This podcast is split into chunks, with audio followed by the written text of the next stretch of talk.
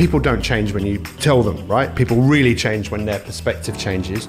But it seems to be major life situations, prognosis, diagnosis, a defeat, humiliation, that people do stop and look at the world differently.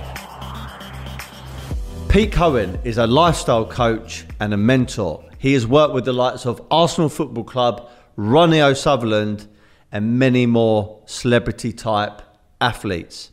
Sadly, his own mindset was put to a challenge. He lost his own wife earlier this year. We speak about losing his wife and how he's bounced back. Be happy, never content. You'll find this one quite interesting. Before we start this week's podcast, I have to give a special mention to our sponsors.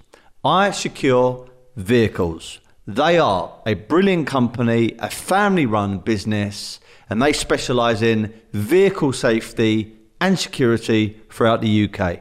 I know this company very well, and I also know the people behind the brand. If you've been following me on my podcast journey and on social media, you will know that I love cars and so does my network. This is why I'm very, very excited to be working with iSecure Vehicles, and this is why we have chosen them to be our sponsors for the Steven Sulley Study podcast. Their team are professionals, experts, and they're efficient. Once their product is installed on your car, your vehicles, you will have the peace of mind that your asset is protected. Trust me, do not wait until it's too late.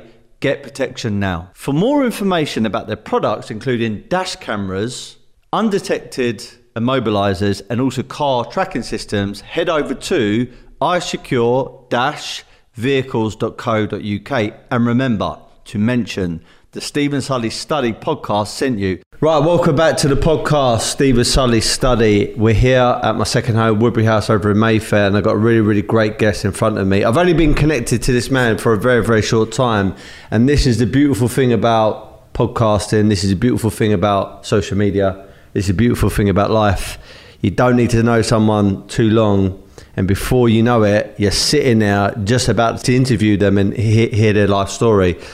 Pete Cohen, thank you very much for um, coming down today. It's my pleasure. And I'm very, very much looking forward to this conversation Well, it's we're about crazy. We have. haven't even known each other 24 hours. It was uh, James Burt literally yesterday who must have sent you a message and then sent me a message. And, and I think this is the quickest turnaround ever. And I got up at four, which I always do, and then just got on the train to come here. You know, it's amazing, like you said, what can happen on the back of a conversation. Definitely, definitely. So, um, for the audience's uh, benefit, you're a motivational speaker, you're an author, Yeah. you're a great human being, you're a business person, but I think to round it all, all up, you identify really as, let's say, a coach, and that could be a mindset coach, that could be a lifestyle coach. There's a couple, of different hats within be, being a coach.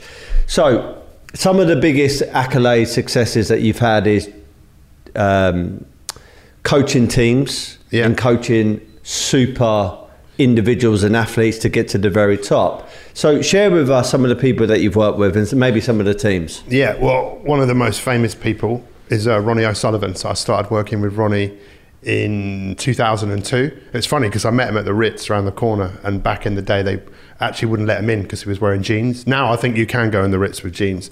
Uh, and then we went across the road and we sat down and I spoke to him. He made an appointment to come and see me, a two hour appointment at my house, and he stayed for three days. And I started working with him for two years, which was amazing because um, he won the world title for the second time. I started working with in football. Our first team I worked with was Cheltenham Town, then Oxford, then Fulham, and then Arsenal, which was really difficult because I don't support them. I should support Tottenham, but I, I don't support them either. Um, and I've worked with uh, I worked with the Kent cricket team. That was my first kind of working with a professional, proper team, which I found really a big eye opener because I couldn't believe how uncommitted people were to being the very best. Um, and I've worked with lots and lots of athletes. So back in the day, people like um, Dwain Chambers, Sally Gunnell, Roger Black, Steve Backley. Amazing because you know these people are going out to compete in the biggest events in the world. So yeah, look, there's nothing better than uh, because I'm a coach, right? So what a coach is, it comes from a Hungarian word meaning a coach and horses. So why would anyone go on a coach and horse? They are somewhere, they want to go somewhere, and I want to be a part of that journey. I want to help them go to where they want to go. Yeah, interesting stuff. So, so okay, coaching a team, something like an Arsenal, Yeah. or coaching an individual, something like a Ronnie O'Sullivan. How do you approach a team differently to an individual to make them the best version they can be? Well, such a great question. With a team, you've just got egos.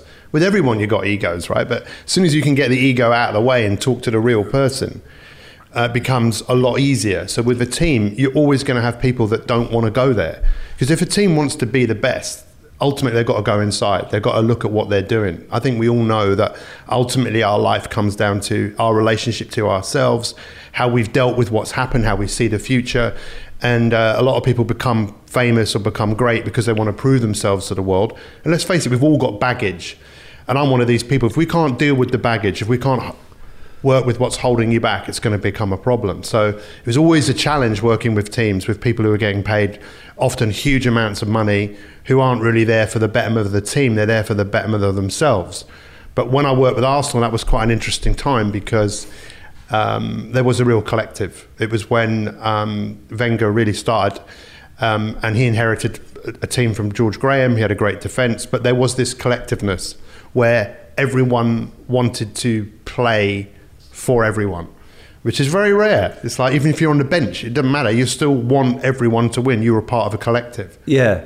Um, so I box. I've had 16 fights. My last fight was last year, and I'm 37 now. And I'd Hanging up your gloves. I really want to do a few more because my last fight I lost, so I'd never like to. Uh, Finish on a loss. yeah. Um, now I've seen a lot of boxers and fighters where they get trained, and it, it really look they have got a team, but at the end of the day, it's really down to them because they're the only ones in that ring, and they're the ones who have to put the graft in. And you can see some of the coachable fighters that are open-minded. They're willing to learn. They're willing to be criticised, but not take offence to it, to learn from it, etc. When you've got a team of 24 30 people may, maybe you know the subs and you know the the reserves etc and in the first team. It's not just about that individual it's about the culture the winning culture. And if you look at any business like a sales we've obviously got a sales element here at, at woodbury house because even the best products in the world need to be sold. And if you don't have a winning culture you could have the best talent in the world, but if the culture isn't there and they're not clicking and gelling together, it can it can all fall apart. So how do you how do you bring around a winning culture within a team? Well, the first thing is just talking about. I love boxing first and foremost, and uh, when I became a personal trainer in 1989, I worked at the Barbican, and literally Nigel Benn used to come in and skip for an hour and leave, and I got to know him a little bit. He didn't. He wasn't. Didn't talk to too many people, but I never forget talking to him once. And I said, "How did you used to look at people when you were going to fight them?" And literally, he looked at me in such a way that I got so scared. I said, "What are you doing?" He goes, I'm looking at the back of your head. I said, Why? He goes, That's where this is going. So he could see through what it was uh, he was doing. I've always been fascinated by the mindset of people that fight and what that actually takes to be able to get rid of all distractions and be where you are. And culture, if you think about it, culture is, um, it comes from the word cult, actually. A lot of people have a negative association. But when you have a team and you're a part of a cult, you're playing for something bigger than yourself. So just taking Arsenal, for example, um, Wenger was really good at getting everyone to play for each other. But when the new player came into the team, my observation of that was, well, he's an outsider. So the culture had to all would start again. Ferguson, who I also got to know a little bit and talk to him, he was really good at getting everyone to play for him. Right? And if you didn't want to play for him, you had to go. And that's why people say you got rid of Beckham, you got rid of Ronaldo, you got rid of Jaap Stam, all of these great people. Why? Because he perceived that they didn't want to play for him. He kept Cantona because Cantona still wanted to play for him even after Cantona kicked uh, the Crystal Palace supporter in the chest. Take it to another level, and you see what Klopp and Guardiola have done. So I know this because I know people that are involved in that setup. Guardiola is amazing. It's like it's not about just playing. You, you play for me, you play for each other, you play for the team, but you actually play because you know that there's more to you, that you've got more to give. So he's got all of these people to play for themselves, each other, but also for the fact how good can you actually be? Forget the money. How good could you be? And that's the thing which I find most exciting when you can get people to be a part of a vision that isn't just what they're doing today. This is this is going somewhere. We're cementing legacies because it's not about winning. It's what you do when you've won. That's when you start to see great legacies coming about. And this is kind of the big difference between the Messi's and Ronaldo's versus many other footballers out there. Um, many other footballers you know, part of a winning team. Many other footballers are paid a hell of a lot of money. Many other footballers are very, very famous. Many other footballers are very, very good, and they, they will always be, be remembered as being very good. But then you have people which are phenomenal, and these are the type of people that even after a game or after training, they're training themselves even more. Whether that's recovery, whether that's reading a book, whether that's researching nutrition, they're, they're on it all the time. On that note, just a quick question: Who is the goat? Messi or Ronaldo? Well, I used to say Ronaldo, but I'd say Messi now.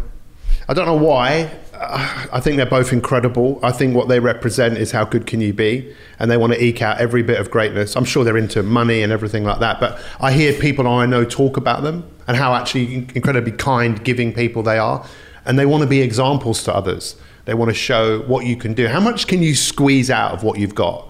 Like if you died today, or I died today, would I look back with regret? Would I look, or would I look back saying I got out as much of what I could of what I've got? Mm. And that's what mm, I want to do. But I suppose you know what is it? Well, for you, which one is it?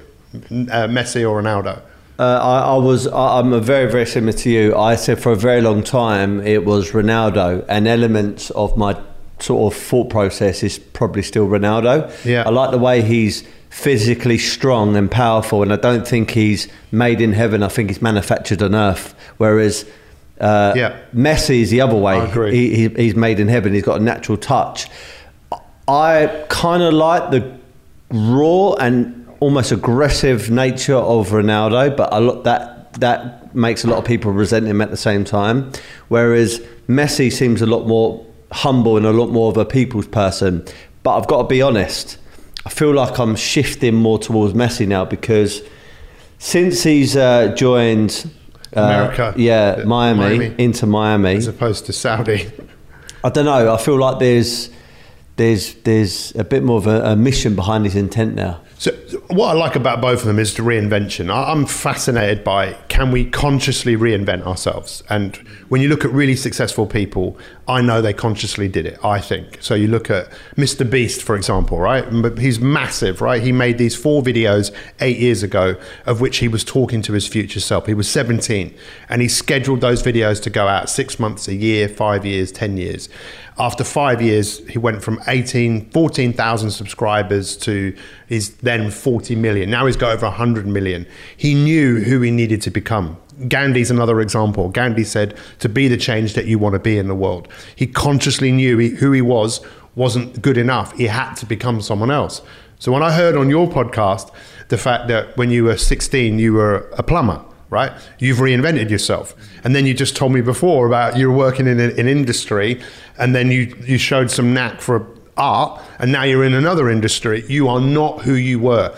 Did you consciously choose to be the person that you are today? Probably not. I don't know. I didn't. I, it just kind of happened. But now I would imagine, I don't know, I'd be curious to find out because I'm such a curious person. What's driving you now in terms of who you want to be and what you want to do with the time that you have. Because Messi he's reinvented himself again. He's found another hopefully afterwards he'll find another piece to reinvent himself to give his best self to the world. Defo. Um, I'm curious to, to know that how do you put yourself in a position though where someone like an Arsenal or a professional football club or a high profile athlete who's winning world titles how do they how do they employ someone like yourself? And I'll tell you why. There are a lot of coaches out there. I mean, I can name a few. Tony Robbins, for example. Mm. Eric Thomas. Yeah. You know, the, the list is kind of endless. I mean, they're, they're these American guys, and obviously you're, you're British, but, you know, what separates you from every other coach out there, and why do you get hired by elite companies? Such a, such a great question, or individuals. honestly. Because I was thinking about this when I was coming up. I like to be under the radar. This ain't about me. I mean, I know that sounds like a massive contradiction, but I, I don't want it to be about me. I want it to be about you. So if maybe it was more about me, maybe I'll get more work. I, I, I really don't know. But I've done the, I've done the work. I, when I started, I studied psychology. You know, I studied sports science, then sports psychology. I um, I then I didn't learn anything from studying that. Honestly, I couldn't couldn't help anyone. It was only what I did outside of university, and the fact that I went to university in the first place is a joke because I left school with one GCSE. I got no A levels. Didn't learn to read until I was thirteen. Diagnosed with severe dyslexia, attention deficit disorder. I didn't have attention deficit disorder. I was just bored. There's something interesting that's going to hold my attention. So then I studied neurolinguistic programming. I studied hypnosis and I, I found I had some skills and I wanted to test the skills. I don't mind testing myself, I don't mind failing. And I found with a few people I could get some amazing results with people like phobias. Um, and I was at a cricket festival, and there was a cricketer there called Keith Arthurton who played for the West Indies. He uh, was humiliated in the World Cup. He got out for zero, zero, and one. Um, uh, someone introduced me to him, and I told him about what I did. Next thing I know, next two days later, I'm at his cricket club, and I hypnotized him. I'd been studying hypnosis. I hypnotized him to think he was Viv Richards. Viv Richards, one of the greatest cricketers of all time. And uh, I did such a good job that he convinced himself he was Viv Richards, that when he was batting and the other batsman was talking to him, he said he didn't think he was who he was. He thought he was someone else and he got 178. That gave me more confidence to then start working with other people. I then got on TV and then be on TV, having your own TV show. I then had an agent who was the agent to lots of athletes. So they eventually you do the you do the work and you get good at it. People start coming to you. I didn't have to. I didn't have to talk about myself because what you do should speak louder than you to the point where people tell people about you. Do you know this person? Mm. That's exactly what happened with, with Ronnie. I mm. didn't approach Ronnie. Mm. Someone approached him because they'd heard about the work I was doing.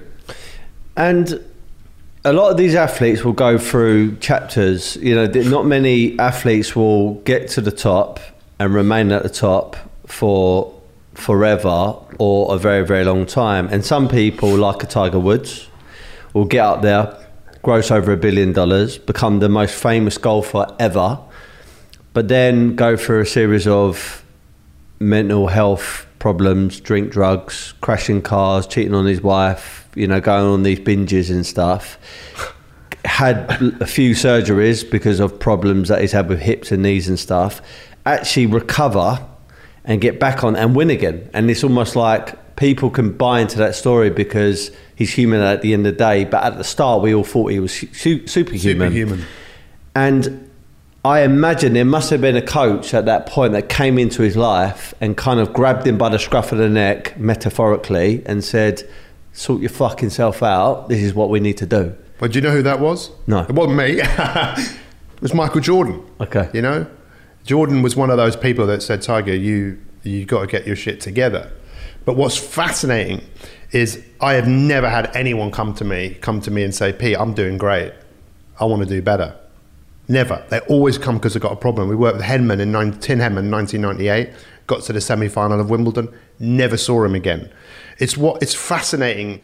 I'm be curious about what's your take on that. You know, do you see that with the people that you know? There's only a drive to get better when something really bad happens, as opposed to an ongoing drive to keep getting better. I heard about you know the question you ask about you know about happiness and contentment that it's this constant drive. I mean, are we some weird freaks where we just want to get better? We want to squeeze as much out of what we've got because it ain't going to last forever. Um, but it's like doctors. You don't go to a doctor and say, "Hey, doctor, you know, I'm doing great. I'm, i want to get even better than I'm." People seek pro- help because they've got a problem. Yeah, yeah. Well, I mean, it's um, it's a, a great example of, of why people should be training and having a, a, relatively healthy diet. You know, you either make the time for those things, or your illness will force you to make those times mm. to recover. Um, and it, and it's so, so true. So let, us just take someone like a Tim Henman then. So like. I know we don't have time to go through the whole entire mindset coaching, the program that you put put him through, but let's just say he's a professional athlete. He's got fame. He's got money. He's he's adored. He he's good, but he's not Djokovic, for example. Yeah. What? Um, how would you get him? How would you initially talk to him about getting out the slump that he might have been in at that present point in time? I suppose my speciality is helping people stop. You know, we were looking at some of the artwork upstairs about the, the stop signs um, to get people to stop and look at where they are. Because people don't change when you, you tell them, right? People really change when their perspective changes. But it seems to be major life situations which really horrible things that happen prognosis, diagnosis, a defeat, humiliation that people do stop and look at the world differently. So we just helped him look at what he was doing differently and made him realize that when he was thinking too much, he was really affecting how his body was performing. I mean, it's obvious, right? If you if you think worrying thoughts, he he said that he could see someone walking down with a tray of beers and he'd be thinking at Wimbledon, that person could fall and that beer could f- go all over people. Why on earth would you be thinking that when you're playing in the biggest event of your life? We had to help him to get out of his head a little bit and get into his body. So we just showed him a really simple martial art technique, okay. which is called where you focus on the hara, the, the center of the body, the dantian. You know, it's what all martial artists, whether they consciously or consciously know, they're, they're putting their focus of attention where their strength is. Um, and it was amazing because he said, it was fascinating because what he said is, he said, um, it really worked, but then eventually it stopped.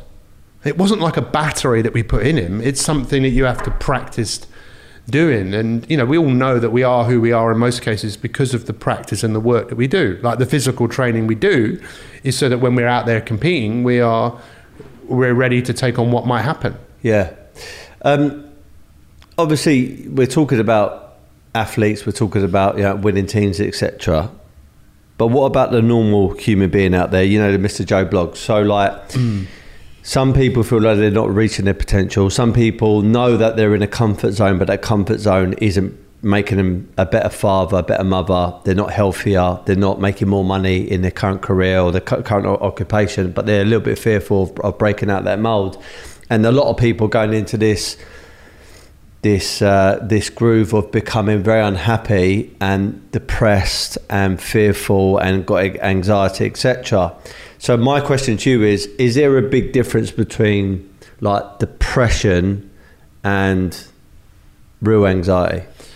Well, first off, thank you for asking the question because at the end of the day, all the famous people I've worked with, that's not where I'm really passionate about. It's nice. I'm passionate about every. I'm known as the people's coach. I'm interested in people and where they are. So depression is your past, how you think about the past. Anxiety is how you think about the future.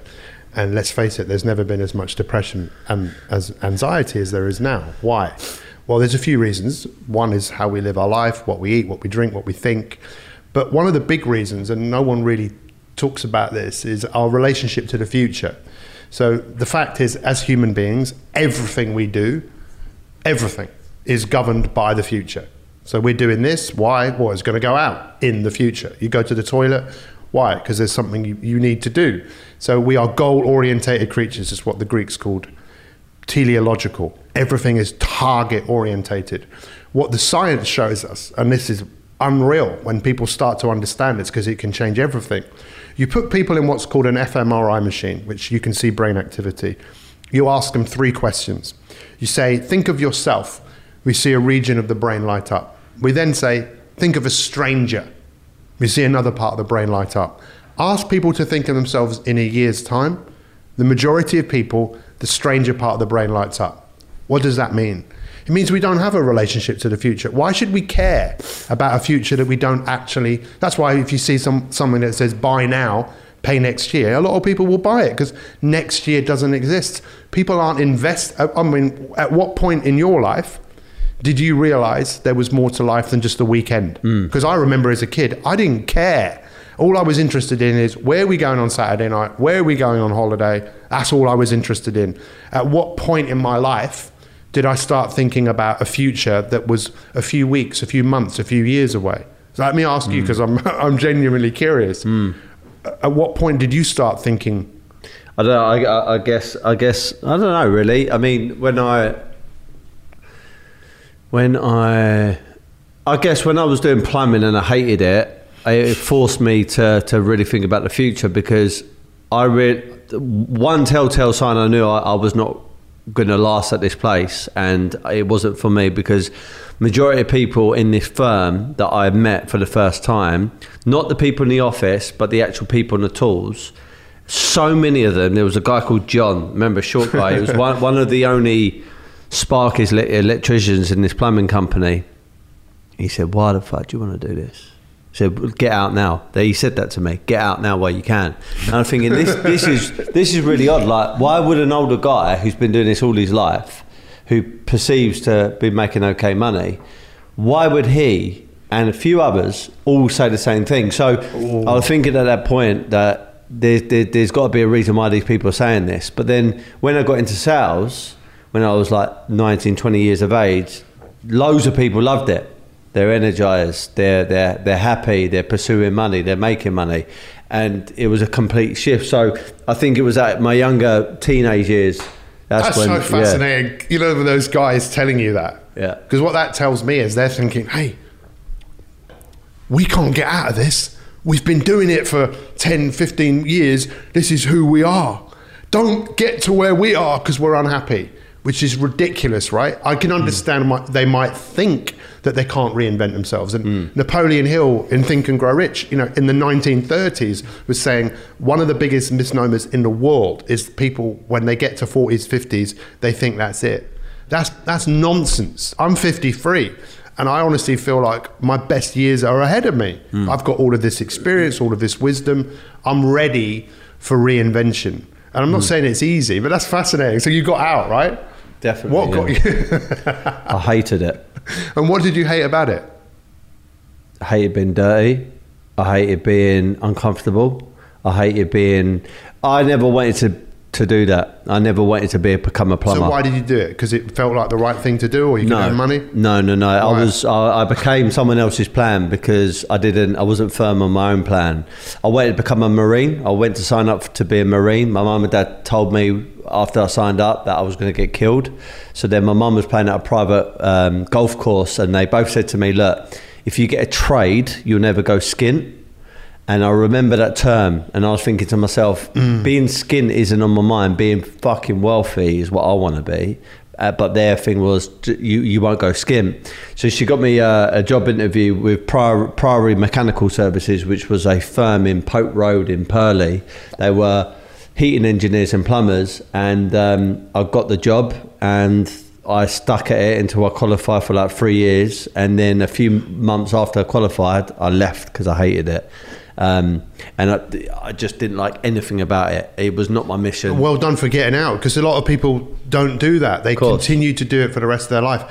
I introduced Steven Bartlett at an event, and he said something to me that I, it just blew my mind. He said when he was 50, I rec- I've got this because I often just go and watch it.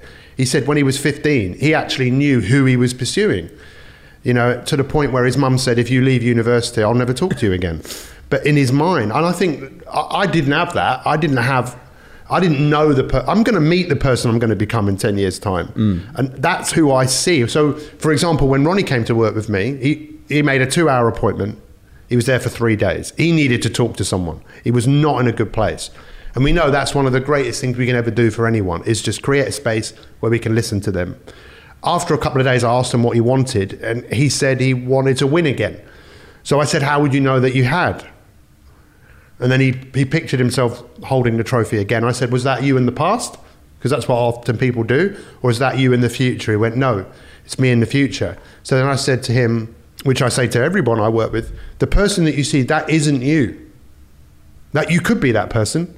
It's whether you want to become that person because that person has made fundamental changes in their life. They've stopped doing things and they've started doing things. And it's hmm. whether you want to bring that person, bring that, paint that picture, paint that canvas. Because if you're going to do it, it's going to be hard. Yeah. It's going to be resistance. It's going to be part of you that doesn't want to do it. It's what do you want to do the greatest work of your life? And I think the greatest work of our lives will be who we ultimately become. Hmm. And it's sad when you hear people like that that think, get out, get out. You don't want to be where we are. Well, that's sad, right? Of course it's it a is. sad story. Yeah, that that that was the thing that frightened me because I could see myself in them. They were looking at me like you've got youth on your side and you're coming into this first for the first time and you don't actually know what you're getting yourself into and this is like a prison here. Like Yeah, that's you- what I was picturing in my mind when you were telling me we're in prison, we can't get out. And on the building site, some people listening to this right now would absolutely love to become a plumber or a tradesperson, and if they would thrive in that environment. And there are a lot of successful. I mean, I interviewed Charlie Mullins, who sold Pimlico Plumbers for 150 million, and he was once on the tools. So that he just shows you what's possible. But for me, when I was there, I couldn't see a way out. It was almost like prison, and I hated it with a passion. And then when Sounds I like going to school. I hated it. I hated it. They're, like some people like. There's no other way. Like, I hated school, hated it, and I hated being being a plumber. Guys, I wanted to hop on here to once again thank the sponsors of this week's podcast, iSecure Vehicles.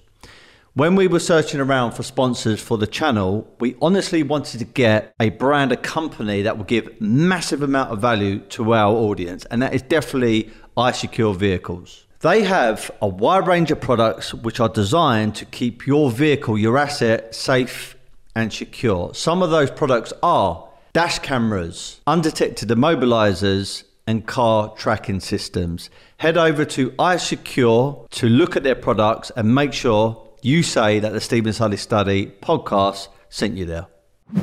Even today, I know how to do some plumbing stuff. I refuse to do it at my home. The mental health issues in the construction industry is really, really hmm. scary. Hmm. I know someone who works in that particular area, and it's it's sad just how people are suffering when they don't need to, and just being open to the possibilities that exist for all of us Yeah. rather than waiting for a prognosis or a diagnosis or a disaster for us to decide to change. It doesn't have to be like that. Yeah, t- totally. And um, wha- one thing I realise is a lot of these people they they they they got the mortgages, they got the the families, and even though all these things are great, they're actually the same things that trap them. They felt anyway in their own mind that, that why they couldn't leave that profession. Um, I listen to a lot of podcasts, I read a lot of books, and I'm around a lot of successful people. And there was a interview that probably so many people have watched, which is St- Steve Jobs, who founded Apple. Steve Jobs got a terminal cancer. At the start, they thought it was a terminal cancer. Then they realised it was a very rare type of cancer, and he overcame this cancer and lived many other years, invented many other things for Apple, and unfortunately, eventually did die from, from the cancer. And one of the conversations and speeches he gave at this campus university, Stanford, yeah. when he was talking about the biggest motivator is death. Because when you look death in the eyes, like he did, he realized that he's not invincible and time is ticking and the only thing that we've got is the here and now as you mentioned earlier you can't go back in the past and you, tomorrow is not a guarantee so you've got the present right here right now and when that, that he said that I want to say it clicked, but I'm not going to lie and say it clicked forever because every so often you've got to go back to these conversations and realize and just remind yourself that you've only got the here and now. And we spoke off air and we spoke on WhatsApp about some of the biggest motivators for people today, including your good self, is the prospects of us dying. What do you mean by that? Why is death such a motivator? I mean, look, first off, thank you for asking the question because when you asked the question there, I was just thinking, okay, we are all going to die. And I think that's one of the reasons why a lot of people are struggling because they probably know deep down they could be doing more there's something that's pulling them, something that they could do that would make a difference because it's called a legacy, right? So mm. most people want to leave a legacy. But death is a thing that people just don't really talk about it. It's a taboo subject. Yeah, it, it should not. That, should we not be teaching death at school? I think we should be teaching death at school and how we view the future at school and how we deal with trauma at school. Wouldn't it be great if we started teaching that? Because you know, a, a conversation I'd love to have with someone like yourself is. Um, okay, you're going to die. What is it people are going to say about you when you've gone, or what do you want to leave behind? um, as you know, because we've spoken about this, and I haven't publicly spoken too much about it recently, that you know my wife died uh, in That's May, in Hannah. May nineteenth. Yeah. I wasn't that very long ago. This year. This year, Wow. she was my best friend. She's my business partner. She was everything, and she died. And but it was it's crazy because my mum died two years ago. My dad died five years ago. So I feel like I've been in training to deal with death. But I think you know what this cliche people say: Your biggest test is your biggest testimonial. You can say that shit and it doesn't mean anything. Yeah. But my biggest test is to live in the honor of them. My dad, my dad always said, "Son, it's not what you know, it's who you know." By the way, as I told you, my dad was a military historian of the First World War. I asked him why he loved the First World War so much. He wasn't born during the First World War. He said it was the camaraderie of people. People would get shot and taken to a hospital, and off they crawl back because they wanted to be with their brothers. They wanted to support each other. So my dad was all about it's not what you know, it's who you know. My mum said it's not. My mum said there's an answer to everything. I do believe there's an answer to everything. And if I hadn't been trained by those two people, my wife would have been dead 13 years ago when she was given 18 months to live. Yeah. So I've been trained. And then all that time with my wife, it's like I have an opportunity. And I'm not saying it's easy. Grief is a real challenging thing. I don't know whether you've ever had to uh, grief in your life. I would imagine you have. But when it's someone really close to you, it's like this wave. It's like it keeps coming. But ultimately, I'm still here. And what do I want to do with what I've got? I want to take what they've poured into me and I want to pour it into you and pour it into the people that are listening. So maybe, because we were that close to, I mean, I don't know how much you want me to go into the story, but it's a fucking, pardon my French, Yeah. a mental, mental story. Well, um, I do want to. I do want to drill, drill down into it, if, if if if we may. And what I was going to say is, you're obviously good at what you do. Hence why Arsenal, Renault Sutherland, and all these these other professional people have asked for your services, and you've been uh, instrumental with, with them either coming back or becoming the best version of themselves and be, being champions. But it's almost the irony that y- y- you've done all that, and it's almost like God, the universe, law of attraction, coincidence. It said, right, we've got a bigger test now for Pete. It's no, it's not a team, and it's not uh, a golfer or a tennis player or a boxer or, or a footballer. It's actually going to be with his own wife, and let's see what, let's see how he can overcome this. So, if you want to take us all the way back, Hannah was your wife. Yeah, I met her. Okay, so thank you again. Thank you because I know when I was, I was coming up here on the train, listening to the podcast with G Fresh, right? G Fresh. G fresh. Yeah, listening.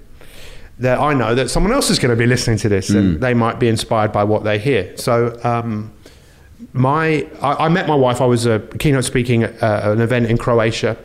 But the whole world stopped because it was the ash cloud. Do you remember in 2010? Yeah, yeah. So everyone stopped. Everyone in Europe, you couldn't fly. All around the world. It was one of those big stop moments like COVID, but obviously Yeah. nothing like that. If, I, if that stop moment hadn't happened, I wouldn't have, I wouldn't have spent time with her. And I didn't, he wasn't even that keen on her, to be honest. I, I liked her, but she used to smoke, she used to drink. I'm not a drinker, not anymore, don't smoke. But I liked her. There was something about her, and we became close. And after being with her for a year, she had a massive Grand mal seizure. It was like 20 minutes in my parents' house. It was really scary. Um, and I was taken to the hospital, the Royal Free in North London she was pr- quickly diagnosed with a very aggressive brain tumor. She had an eight and a half hour operation on her brain. She had, uh, and I, I asked how long she got, and they did. They told me. They said, "You want to know?" I said, "Yeah, that's why I'm asking." She goes, "She'd be lucky if she's got 18 months." So my dad always said, "It's not what you know, it's who you know." Probably like you, I know a lot of people. I take huge pride in connecting people. I don't get the. I don't want recognition. It's like, who can we connect? So uh, I had a coach for 16 years. He was from Dallas. He was from the Philippines, lived in Dallas, called him up. He said, find people that are still alive with the same brain tumor and find out why. I never would have thought of that, as obvious as it is. And then he said, ask her what she's going to do when she gets better. I then said to him, I just told you she's been given 18 months. And I never forget what he said. He said, so what? People defy the odds all the time. Don't buy into what they're telling you. It's not true unless you want it to be true and you want it to be a placebo. I parked that what he said there, that bit about what you're going to do when you get better because all I was interested in is her not dying. So I googled lots of stuff, which is a dangerous thing to do with brain tumors. Brain tumors are not a sexy cancer, extremely aggressive. People don't last very long. I then found a documentary about this Polish doctor called Dr. Stanislaw Burzynski. Huge amounts of controversy about this doctor. But I spoke to patients that have been treated by him. So I was then in this dilemma $250,000 for the treatment. People were either saying he's a charlatan or um, we don't know anything about him. Hannah didn't want to know. She wasn't ready. But at one point, she watched the documentary twice. She called me up and said, We're going. So we went to America. She started this treatment. It was 18 months of this fluid going into her body. It was a synthesized peptide. So this doctor, his research was peptides. It wasn't cancer, um, but he found that people with certain diseases were deficient in this peptide. So he synthesized it. It was unreal. She came back to life. I saw a video the other day of when we were presenting and you just see this person she was i made a documentary about it because she was he the doctor was being taken to court by the texas medical board and the fda in america so i thought i've got to film this because if he gets convicted they'll take her off the treatment so i, I filmed all of this and it was a, it was a it was a miracle i fell in love with her she stopped drinking immediately she that's not why i fell in love with her also i had to step up I've always run away from relationships. You know, people get them to love me and then run away. Um, her dad couldn't look after her. Her dad was nursing her mum. Her mum had dementia, young. So her dad was. There was no one else. I had to step up. I had to be the man. I had to be a hero for her, and I'm glad I did because she became my hero. Um, she. Uh, three years afterwards, I then asked her, "What are you going to do when you get better?" Raphael asked me to ask you that. She started crying. I thought she was crying because she didn't see a future, which is how ignorant I was. Everybody sees a future, but she saw a future she didn't want. So we worked on that. I, I Googled draw your future, and I came across this woman who's done TED Talks about drawing your future. She's become one of my greatest friends. Hannah drew the future. It was our house, it was a child. Unfortunately, she had a horrible miscarriage. Um, but she was unreal you talk about people, you think it was difficult for me. Can you imagine how much more difficult it is when you're facing death, yet you still lean in? And it was amazing because she got so much better. And then, in I told you it was a, a long story. Yeah. So, like, before we we go into this this next part, so like, just for the audience's sake, and also for mine, like, the doctor, the Polish doctor over in America. Um, Reminds me a little bit of the COVID times because you've got the conventional doctors out there who are on the news telling you take the jab, take the vaccine, and ridiculing people that weren't taking it, and kind of alienating individuals or groups that said, "Well, look, if you want to take the vaccine, great, but I don't want me and my kids to take it because I feel like I'm healthy enough." And actually, today it transpires that if you were healthy, that you could overcome it, and people that not going to knock anyone that had the vaccine. If they want to take it, take it. But they were kind of trying to force a lot of people to take it at the time. And I believe that message and culture isn't just to do with the coronavirus. It actually probably ha- happens in multiple different other areas within health and medicine. So this Polish doctor was being vilified vilified for having a, uh, an alternative method when treating patients. Why was he being vilified and why was he being singled out and treated as a wacko? But yet he was he was he was he was making people better, like your wife. I mean, obviously, I'm a little bit emotional when you're asking about that because it's amazing what people go through. People who are just genuine people. This guy was getting. There were so many people that were attacking him they were, and they're still today they're convinced that the guy's a charlatan. Yet now he can practice. Now it's much easier for people to get this treatment. And mavericks are always. Dr. Hilary Jones, who I know really well, TV doctor, he looked into this treatment and he said to me, Pete, I wouldn't stay here. I'd definitely go. He said on television, uh, medical mavericks often get a hard time. He got yeah. vilified for two years, Dr. Hilary. Yeah. People attacking him saying you shouldn't say this. It's people who go against the grain. Yeah. Let's face it, you go against the grain. I'm going against the grain. I don't want to be like everybody else. And if we decided to just do what everyone else was doing, she would be dead. But that's why I feel I need to talk about him because he people more, more people need to know about him, and anyone can go and Google him and see for themselves. Dr. Burzynski. He said he, he grew up in communistic communism in Poland. He said that was easier than being in America where he's been vilified and taken to court. So, so this is my. I know there's going to be probably more of a complex answer, but if you were to give it in short, your wife at the time was diagnosed with very aggressive and unsexy, your quote, cancer, and she had about 18 months if she was lucky to live. What was the conventional doctors advising to do at that point as far as treatment, medical advice, etc. And what was the oh, advice and treatment advice given by this Polish doctor? What what were the complete polar opposites? Well, complete opposites is you know surgery, which was obviously I would imagine it was a good thing for Hannah, but radiotherapy for brain tumors. Again, this is quite. I have to be careful. I'm not a doctor, but you look at the research that shows that people you radiate the brain, what happens? It, it- the research shows that in most cases there'll be a secondary cancer that comes back, not in the same place. That's exactly what happened to my wife. Uh, in terms of Burzynski uh, in Houston, it was a question of this treatment, which was this synthesized peptides, also making dietary changes. He was massively into a ketogenic diet, get rid of sugar. And I don't tell you that over here, right? That cancer exclusively eats sugar. No, no, one, no one tells you that. I mean, I obviously knew that. And just your mentality, the mentality of you're going to get better. And that's where he was coming from. And it, it was amazing because she did get better. I mean, so better. But they call it anecdotal. That's why I called the documentary that I made uh, Hannah's Anecdote. Because in the medical fraternity, I just said, that's anecdotal. It's a freak of, it's not, it doesn't sit into our reality. However, I understand how doctors have to be careful about prescribing and encouraging other treatments because there are a lot of people snake charmers and snake oil sellers and you know who will abuse you but there are people out there who have got but they have to fight. No independent person has ever brought a drug to market. No one. It's all pharmaceutical companies. And pharmaceutical companies i mean uh, let's face it they want to make things for pennies and sell them for millions. That's not to say people have, don't benefit from pharmaceutical drugs but it's an industry.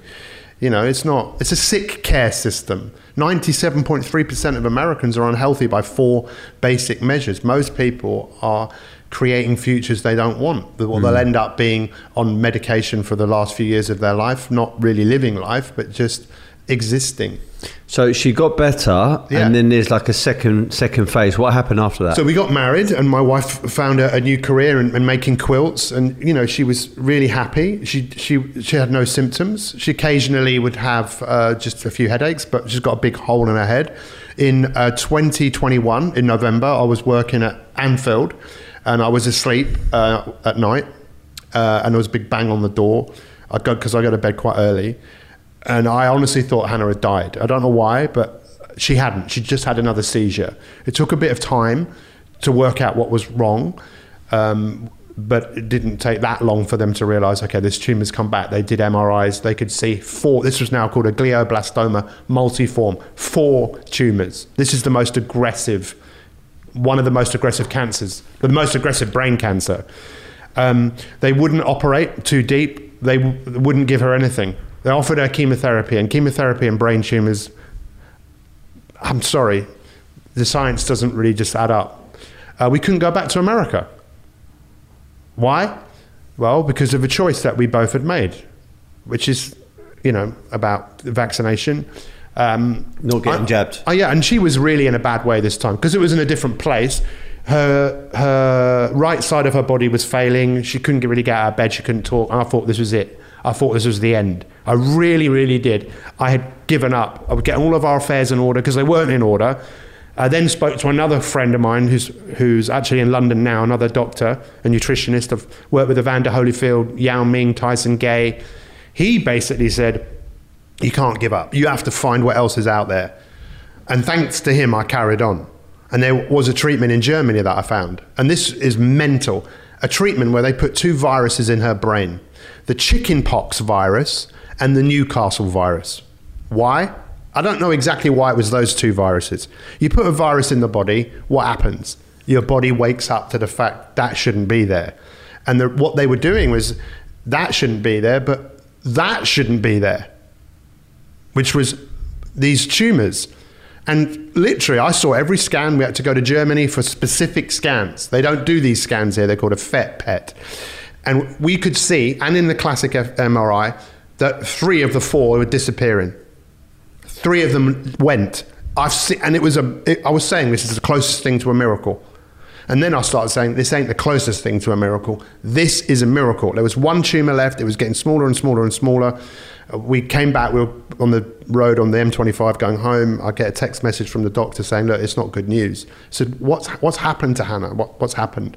What's what's going on?" Because we can't make sense of. They'd never seen anyone respond this quickly. And honestly, she came back. She was you. I we- I was with a friend yesterday, and we were talking last year. She was showing, "Look what I can do! I can shake hands. I can." It was it was amazing. It was like it- almost talking about it. It feels surreal. Mm. Like, did that actually really happen? And then she got COVID in December last year, and it was ten days. It was it was, but we didn't realise what was going on because two of the doctors were pretty convinced that her getting COVID just did something, and it literally had the tumors just it just went mad. It went so big so quickly. And she was so brave, but she leaned in again. And at some point, I think she knew she was dying. And then she ended up in a hospice for 19 days. And then she died on May 19th. And it's been horrendous. I, obviously, you're sure you can understand. But you know, when people say there's someone worse off, there always is. I saw people die in the hospice who had young children and things. It's hard. Life is tough. As I heard you say on that podcast, life is tough. It's difficult, but I have to carry on. I have to. Mm. That's why I'm so thankful for you letting me tell this story because these things happen. Mm. So losing your wife on that particular day, I don't want to ask you the question. How did it make you feel? That's but right. being being a mindset coach, life coach, and someone that trains winners to become champions, how did you use your skills, your own mindset, and also your experience to overcome adversity because you lost your wife? Well, so first thing is, I, I don't mind you asking me that question because the first thing I felt was relief. Hmm. I don't like suffering. I don't like people suffering. That was the first thing. The second thing was immense gratitude. I like ridiculous amounts of gratitude for the people that looked after her, but all of the people that came to support me. My brother was right there. My, was there holding Hannah's hand. and I'm hold, I was there with my brother, with my mum. Gratitude to all the people, and then I went on a bit of a tour. I went around the world to go and thank people. But then after that, it's that missing of the person and the realization that, that it's, that was really, and it's still difficult. It hurts, but it's not going to define me. I'm not going to be defined by grief. Mm. I want to be inspired by grief, and hopefully, people who hear this will will feel that. So is okay. The advice, the message: if someone is with someone today who's terminal, or they've just lost somebody, what is the advice that you can give to a normal person to overcome the loss of a loved one? It's a, it's okay. It's a great question. The first thing is I would always encourage people to talk about it because if you don't talk about it, it it's, it's trauma. You're going to keep it inside and it can eat you up. So definitely talking about it. For me, I've always think this. What would what would that person want? I mean, it was a gift them being in my life. What the hell would they want from me? Have you lost anyone close to you in your life? Mm-hmm. What would they want for you? To be happy. Yeah. And what does being happy? I'm curious. What that, does that mean to you? For me, it's uh, it's wanting more out of life. Yeah. being healthier, being so fitter. isn't that amazing that we can live in the memory of them? Because what's the point unless i- the only reason we're here because of people passed on things to us. Yeah. I want to do her proud, so I will do her proud. Every interaction, whether people realize it or not, I bring her with me. Mm. And she really taught me how to be intentional. I wish she was young, a lot younger, 14 years younger than me. I, mm. I wish I'd done a few things differently, but so what? Mm. I can do things differently now, and I will, and I am. It's a bit like as well because uh, traditionally, when someone dies, everyone dresses in black. They go for a funeral. They listen to really sad music. People do these these talks, and everyone starts crying. But in actual fact, that person, your nan, your mum, your sister, your brother, your kid, actually, if you were to ask them before they went. How do you want them to respond when you go? I want them to be happy. I want them to laugh. I want them to be dancing. It's a celebration. It's not a funeral where you're thinking about them dying. And in actual fact, if you can spin it like that, you can actually you could actually probably get more out of them passing, and actually they are with you all the time in spirit. You know, walking around Yeah. day day to day, and I think that's a, an important message. Well, for Hannah's funeral, we all dressed in pink and purple, and um, I got everyone a magic wand, um, and we sung the song "Abracadabra" by the Steve Miller Band because she loved that song. And abracadabra, by the way, it comes from Hebrew, which means I create as I speak. And that's what I love to find out from people. You know, speaking what it is that you want to do. Speak it out, even if it's scary, even if it's difficult. Because that's what her her legacy was five words. Just get on with it. Just get on with it. And I'm writing a book actually called Just Get On With It, How to Create Your Fantastic Future. Yeah, it's um, it's a bit like the Nike term, which is just do it, but it's more of an extended one. And my my my my mum is very much like that. Just get on with it. It's a get just get on with it mentality. Um, and I actually that resonates with me quite a lot. So moving forward, then another Arsenal, a Chelsea, a Man United, a boxer, a new snooker player, a new golfer. Who who are you coaching at the moment, and which talent should we be looking out for? So um, I'm not. I'm only working with one person at the moment, and um, he's a young golfer. Um, he's, Professional. he's 16. Okay. He's one of the top players uh, in the UK. Um, I'm not sure about saying his name at the moment. Okay. Uh, I need to check. I've got in trouble for, for, for speaking out before, which probably won't surprise you. I often think, and sorry, speak without thinking. But as I said to you before, I watched him play and I thought, this guy's unreal. Just like these paintings, you see people creating, and I see his ability to create is off the chart. But most people who are really good at something, they need support, they need help to make sense of what they're doing because achieving and growing and making things isn't always easy. So, yeah. Um, if you- maybe if people message me, I can tell them what the name is, but I need to check with his mum. Sure. Okay. and um, uh, obviously, you got, you got your podcast. You're doing mo- mo- motivational speaking. There's a whole heap of other, other things that you're doing. Where can actually people find you? What are you offering at this present point in time? And is there something else to be looking out for in the future that you're going to be delivering? Yeah. Th- again, thank you for asking the question. For the first time in my life, I'm I'm not too driven by what's in the future. I'm more driven about being in the present and knowing that that will create a better future. You know, I'm still grieving. You know, I'm enjoying being here with you, rather than thinking about what's next. Where am I going? I did create a, a program. It's free. It's, a, it's called the 30 Day Kickstart, My 365 30 Day Kickstart. We've had over 40,000 people sign up to this program, but only less than 2% of people complete it. It's all about building a relationship Wow. to your future self. If anyone wants to do that, it's, like I say, we're not selling anything. But probably best place to find me is on uh, on Instagram at Pete Cohen. All right. Good But stuff. Thank, thank you so much for the uh, opportunity. And what can I do for you?